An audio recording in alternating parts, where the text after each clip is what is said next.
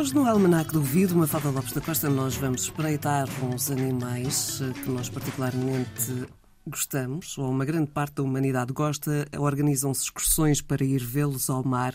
Estamos a falar de golfinhos, mas os golfinhos, para os homens do mar, verdadeiramente, não têm, não são não, iguais, não, não, há a mesma leitura. Não é aquela curiosidade, até porque eventualmente... Convivem mais com eles. Exatamente.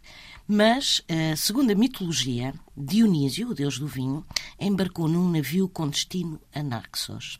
Já a bordo, constatou que os marinheiros do navio eram, afinal, piratas que o tinham sequestrado e mudado a rota e que o pretendiam vender como escravo na Ásia. Para se vingar, Dionísio paralisou o navio em alto mar, transformando os remos em serpentes e cobrindo as velas do navio com videiras.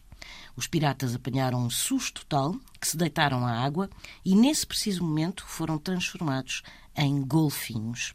E, segundo a superstição dos marinheiros, foi assim que os golfinhos ficaram amigos dos homens, pois que, na verdade, em cada golfinho vive um pirata arrependido e daí se acreditar que os golfinhos protegem os marinheiros das tempestades e os salvam dos naufrágios.